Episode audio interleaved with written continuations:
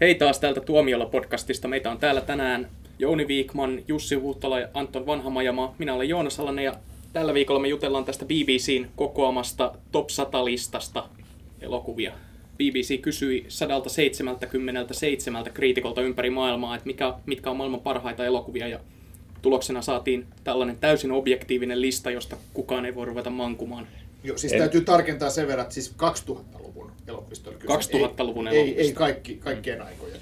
Mikä on tosi piristävää, koska kun katsoo sitä äh, Sight and Soundin niin, niin tota, listaa, joka on pysynyt hyvin samanlaisena niin kuin vuodesta toiseen, koska siinä katsotaan niin kuin kaikkien aikojen parhaat, niin on piristävää sitten, että annetaan näille tuoremmillekin tulokkaille mahdollisuus. Joo, ja sitten jotenkin kun on tämä rajaus, niin sitten on oikeutettua nostaa social network-listalle. Silloin kun Twitterissä oli se top 100 elokuvaa juttu, johonkin, johon itsekin osallistuin, niin sain aika paljon kommentteja siitä, että mulla oli liikaa 2000-luvun elokuvia siellä. Että jotenkin kaikkien aikojen parhaat elokuvat listalle ei vaan saa ottaa uusia elokuvia ilmeisesti kuin tietyn prosentin. Hmm. Hipstereissä ei muuta vikaa kuin sen on nuoria. Mm. Niin. Kai, se on, kai se on niin, että nämä filmihullut ja muut oman elämänsä Peter von Bachit haluaa sitä, että arvostetaan vaan tätä leffakaanonia, joka on ollut pysynyt muuttumattomana jostain 60-luvulta lähtien ja unohdetaan nämä nykypäivän hömpötykset, koska elokuvahan kuoli vuonna 1995. Joo, se on totta, mutta onhan se myös toisaalta niin, että kyllähän se vaatii jonkin verran aikaa ennen kuin pystyy oikeasti sanomaan, että tuleeko jostakin klassikko ja semmoinen, että se ei ole just tähän nimenomaan se kaanoniin kuuluu, että kyllä se usein vaatiikin vähän aikaa. Se on totta, mutta mm. eihän tässä mitään klassikoita nimetä, vaan parhaita elokuvia. Niin, mutta siis niin, mikä se on se paras juttu. elokuva. Niin. Mutta tota, o, ehkä outoon lukuun 177 kriitikkoa, niin käsittääkseni BBC kysyi niin kuin vielä isommalta määrältä, että sitten ne saivat niin kuin vastauksen 177, että sen takia tämä päädytty tähän lukuun, joka niin kuin tuntui oudolta. Mm. Mutta aletaanko puresk- aletaanko pureskella tätä listaa, että mä kiinnitin tässä nyt ensimmäisenä huomiota tämmöiseen, että näihin asioihin, mitkä tässä on ö, useita kertoja edustettuna, esimerkiksi Pixar-elokuvia löytyy. Sitten löytyy todella monta elokuvaa Coenin veljeksiltä, ne taitaa olla parhaiten edustettuna. Ja se mua hiukan yllätti, että Christopher Nolan on edustettuna peräti kolmella elokuvalla. Memento korkeammalla 25 sijalla. Mutta sehän on loistava elokuva. Memento on hyvä, mutta mä en ymmärrä, mitä Inception tekee tällä listalla. Koska, Koska se on hyvä elokuva. Mutta sitten taas niin Woody Allenilta ei niin. ole yhtään elokuvaa. Se on niin kuin kiinnostavaa, mutta tietysti voi mm, ajatella, että onko Woody Allen tehnyt niin kauhean hyviä elokuvia 2000-luvulla, mutta, mutta Blue Jasmine esimerkiksi niin. puuttuu. Ja eikä kuitenkin ajattelee, että Woody Allen tekee joka vuosi yhden leffan, niin siinä ei ole yhtään, niin oh. ei ole niistä päässyt tähän väliin tämmöinen Paul, oletteko laskeneet, kuinka monta leffaa tätä, tästä BBCn sadan parhaan elokuvan listalta olette nähnyt? Mun tulokseni on 66. Mulla oli varmaan aika samaa luokkaa, mä en muista tarkkaa lukua. En ole laskenut, mutta... Mm, mä en ole, mä en ole laskenut, mutta mä uskon, että mulla on samaa. Saman verran varmaan, koska kyllä mä huomasin, että siellä oli myös semmoisia tuli vastaan, joita en ollut nähnyt. Joo, ja tuli sellaisia, joista en ole edes kuullut tai nimet ei kuulosta edes tutulta. No, muutamasta mun oli pakko tsekata traileria. Täytyy sanoa, että esimerkiksi tämä siellä 31 oleva Margaret, se kyllä vaikutti semmoiselta niin pliisulta draamalta, jossa niin kuin Anna Paquinin esittämä nuori nainen todistaa bussionnettomuuden ja sitten hän niin kuin kokee tunnon tuskia, että mitä hänen voi kertoa siitä, koska se vaikuttaa niin moneen elämään. Eli trailerin perusteella ei kuulu listalle. no näin. Mä muuten itse asiassa listasin myös, että, että näistä 66 leffasta, niin mitkä olisi ollut mulla varmaan semmoisia niin spontaaneja valintoja omalle listalle, jos BBC olisi vaivautunut kysymään, niin, niin tota, 23. Ja sitten tota, semmoisia, mitä en missään nimessä olisi ottanut omalle listalle, niin seitsemän. Mitkä, mit, mit, mitä ne oli ne seitsemän, joita et olisi missään nimessä ottanut? Ähm, tai nime pari vaikka se. No okei, okay, otetaan vaikka niin kuin, että parhaiten menestyneen on toi Tree of Life. Ei varmasti olisi mulle tullut ikinä mieleen, koska mun mielestä se ei edes niin kuin Malikin parhaimmistoa en ole ymmärtänyt niin paljon kuin Coinvelistä tykkäänkin, en ole in, ymmärtänyt Inside Llewyn Davisia. Mm. David Fincherin Zodiac ei todellakaan ansaitse olla 12. Musta se on todella upea ja, elokuva. Ihan niin, että se on noin korkealla. Pääty, pääty, tämä on muuten huijausta, että tämä olisi top 100, tämä on top 102, koska siellä 100 on kolme leffaa. Niin, jako, Joo, jako, niin, tota, niin sieltä löytyy toi Tony Erdman, joka just näin, joka on kannesissa herättänyt suurta innostusta ja vähän niin kuin ihmettelee, että miksi se on kenenkään suosikkilistalla. Että on se tietysti tapaus sinänsä, että saksalaiset tekee komedian, mutta se on vähän sama kuin palkittiin niitä siitä, että ne ei ole 70 vuotta aloittanut sotaa Euroopassa tai jotain. Olisi kiinnostava kuulla, montako elokuvaa montako eri elokuvaa nämä 177 kriitikkoa on nimennyt näissä niiden äänestysluppeissa, kuinka monta on jäänyt listalta mä, ulos? Mä, mä muuten tota, tein vähän semmoista salapoliisityötä, että mä tsekkasin muutaman näiden tyypin listan ja oli tosi ilahduttava havaita, että niillä on ihan täsmälleen samoja ongelmia kuin silloin, kun episodi esimerkiksi tekee jotain tämmöisiä suosikkilistoja.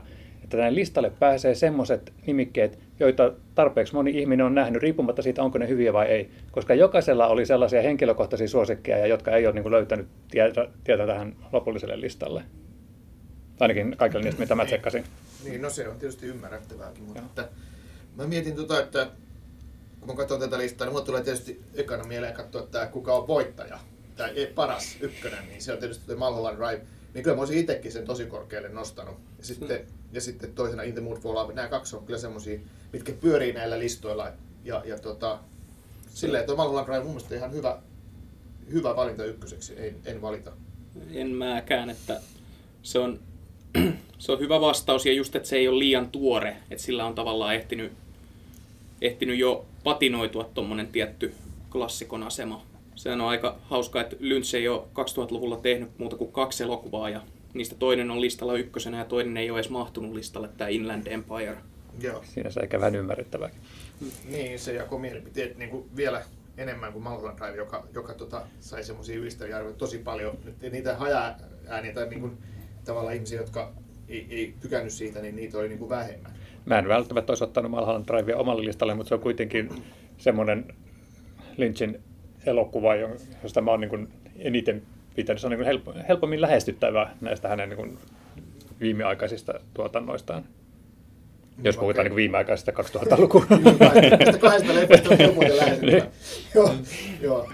Vaikka siis, jos puhuu Mulholland Drivesta helposti lähestyttävänä elokuvana, niin ei se tietysti ehkä ole ihan niin kuin oikea kuvaus siitä, mutta Mm. No siis siinä täytyy vaan antautua sen elokuvan omalle unilogiikalle, koska jos sitä yrittää järkeistää sitä elokuvaa, niin sit siinä tavallaan pilaa sen elokuvaelämyksen itseltään. Että siitä pitää nauttia vaan sellaisena kuin se on.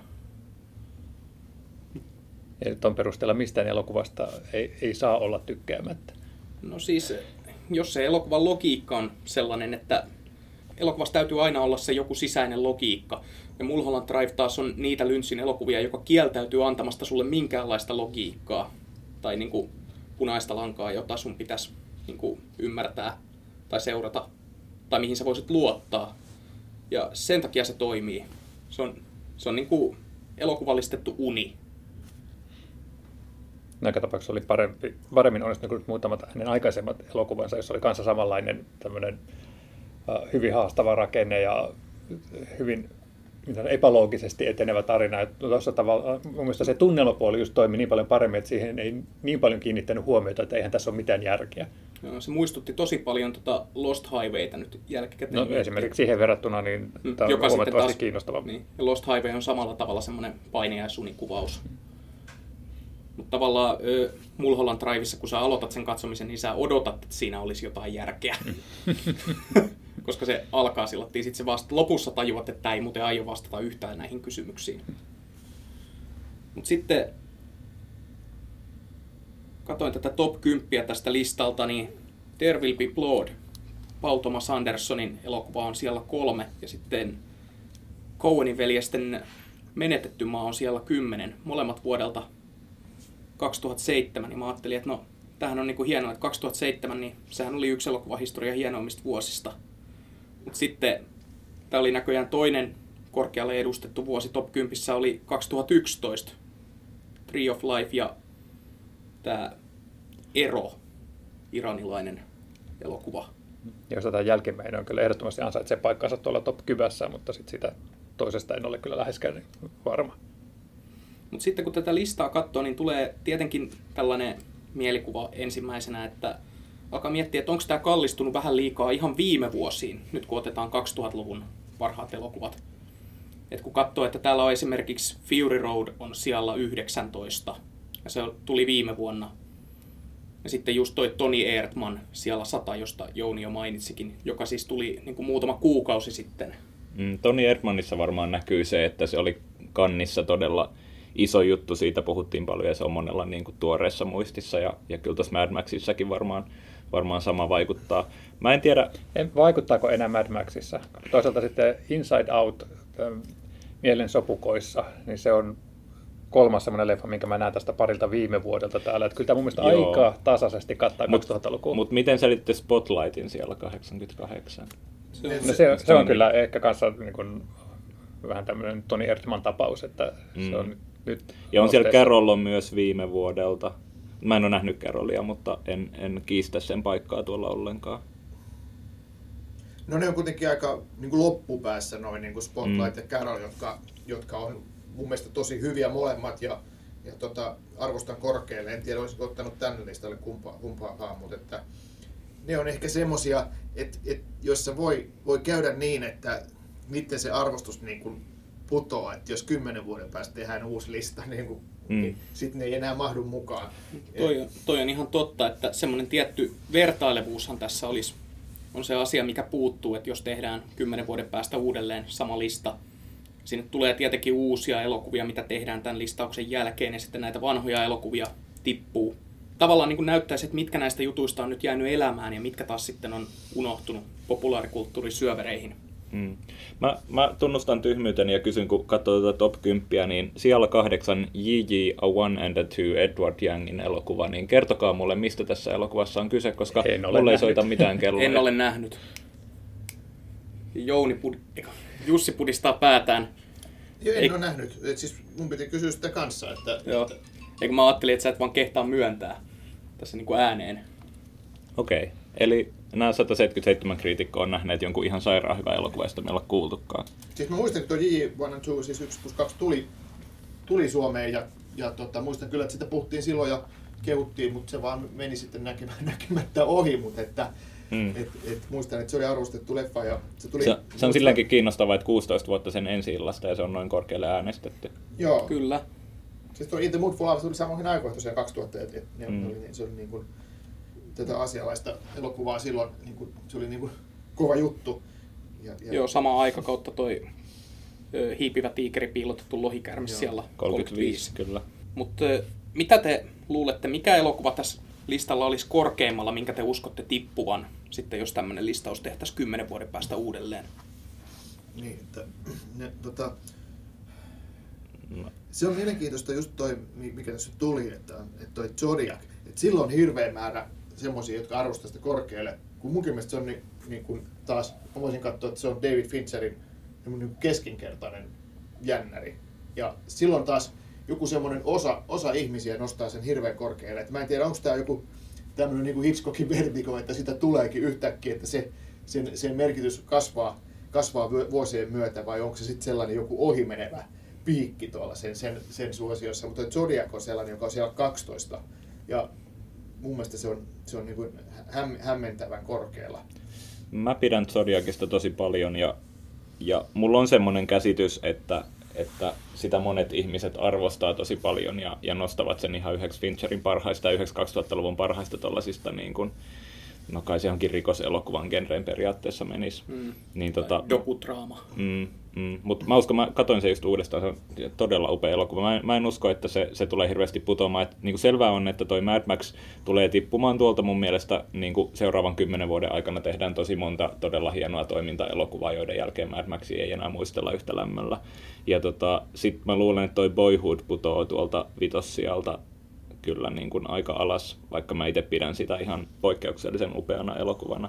Ja äh, taisin jopa nostaa, en, en muista oliko omassa All Time Top 10, mutta oli kuitenkin listalla niin kuin melko korkealla. Ja Boyhood on semmoinen elokuva, jota on aika helppo kuitenkin kritisoida loppujen lopuksi. Nyt tuntuu vähän hassulta sanoa näin sen jälkeen, kun ö, silloin viime vuonna tai toissa vuonna ihmeteltiin sitä, että voiko sitä elokuvaa edes haukkua. Niin kuin niin se on kuitenkin sellainen elokuva, että voi, sitä voi kritisoida aika hyvin sillä perusteella, että se on niin kuin tekotapa keskeinen, mutta kyllä mäkin siitä pidin ja niin, en mä... en mä pane pahitteeksi, että se on tuolla sijalla, että kyllä se nyt ymmärtää, että se herättää keskustelua, kun se on niin korkealla. Joo, nyt se on just...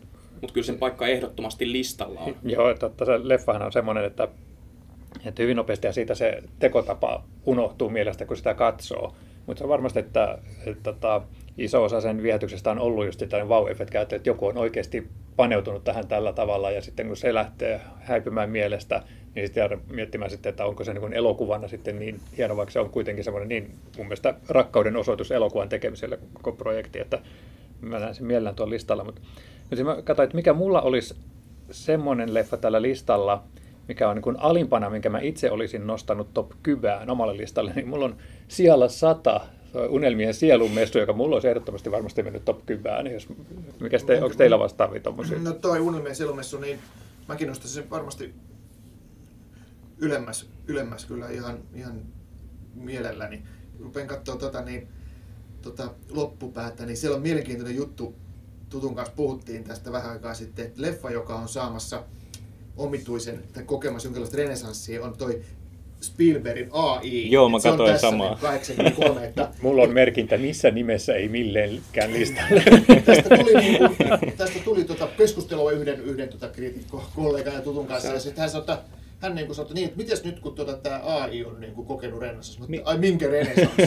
Sitten se rupesi niin kuin, heitteli mulle jotain linkkejä, että tässä on, niin kuin, tästä on kirjoitettu todella monessa paikassa, että AI on nyt niin kuin, tosi, tosi kova juttu, ja se on, se on niin kuin, tota, Spielbergin parhaita leffoja ja ansaitsee tulla niin kuin nostetuksi. Se näkyy myös tällä listalla. Se on sinne, se on päässyt Spielbergin mm, Ja jatkaa niin. vaan nousuaan tulevaisuudessa tulevilla listauksilla. Joo, Joo, että se on semmoinen kiinnostava Top 10 2050-luvulla, sanokaa mun sanoneen. Joo. Ja, mutta aika, aika upeita. Mä jotenkin rakastan sitä, että, että niinku, en mä tiedä, onko tuossa niinku film ilmiöstä varsinaisesti kyse, mutta rakastan sitä, että, että kun internetiin kirjoitetaan nykyään niin hirvittävän paljon hyviä artikkeleita elokuvista, jotka on jossain vaiheessa vaan kirjattu tosi keskinkertaisiksi luvuiksi elokuvan historiassa, ja sitten niistä kirjoitetaan juttuja, jotka nostaa niiden arvon, arvon Sitä, uusiin korkeuksiin. Niin jotenkin on, rakastan. Todella... Täytyy katsoa AI uudestaan. Joo. Se on todella kaunista niin kuin, silleen, että kun AI silloin aikanaan sai aika ristiriitaisia arvioita, vaikka pääosa oli kuitenkin positiivisia.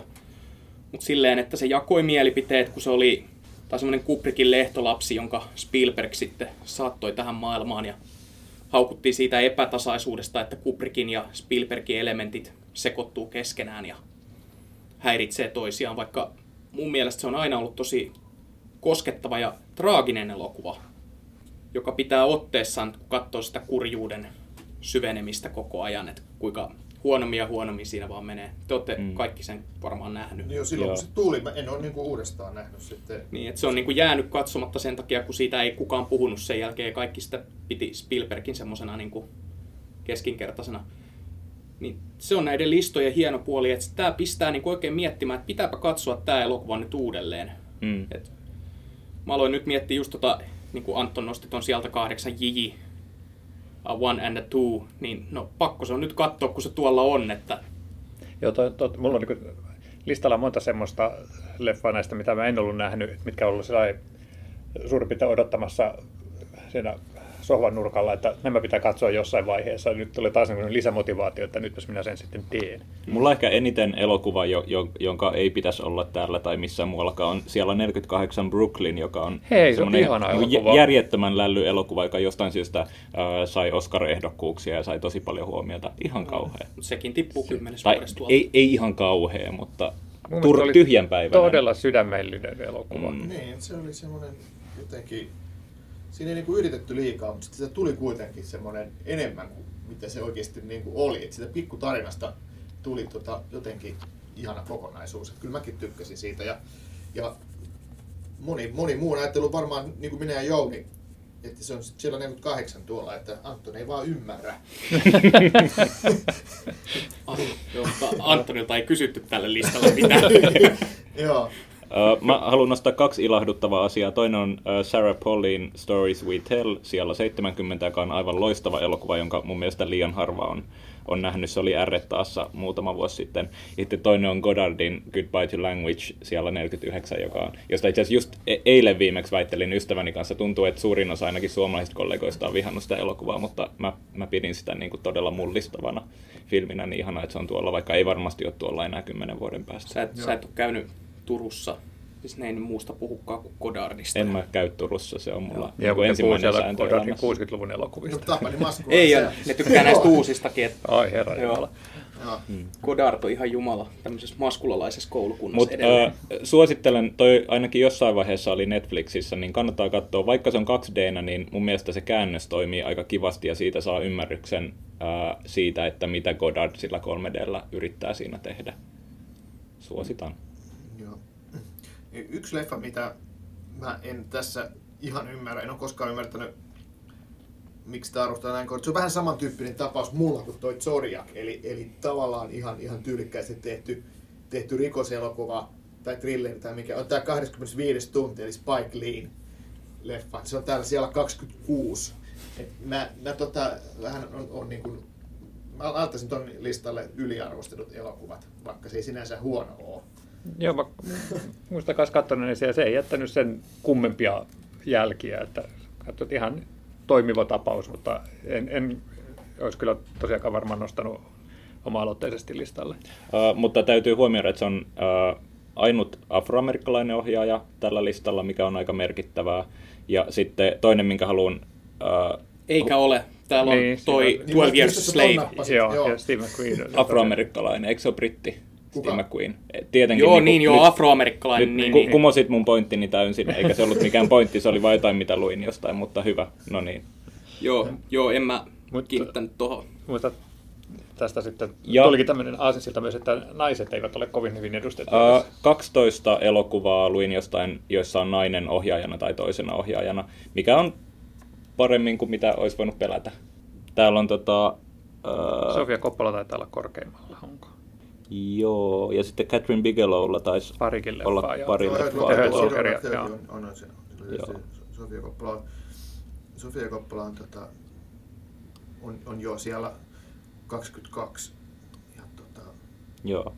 Sitten on Andrea Arnoldilta on Fish Tank tuolla ja sitten on Sarah Polly, jonka mainitsin ja, ja hmm. monia muita.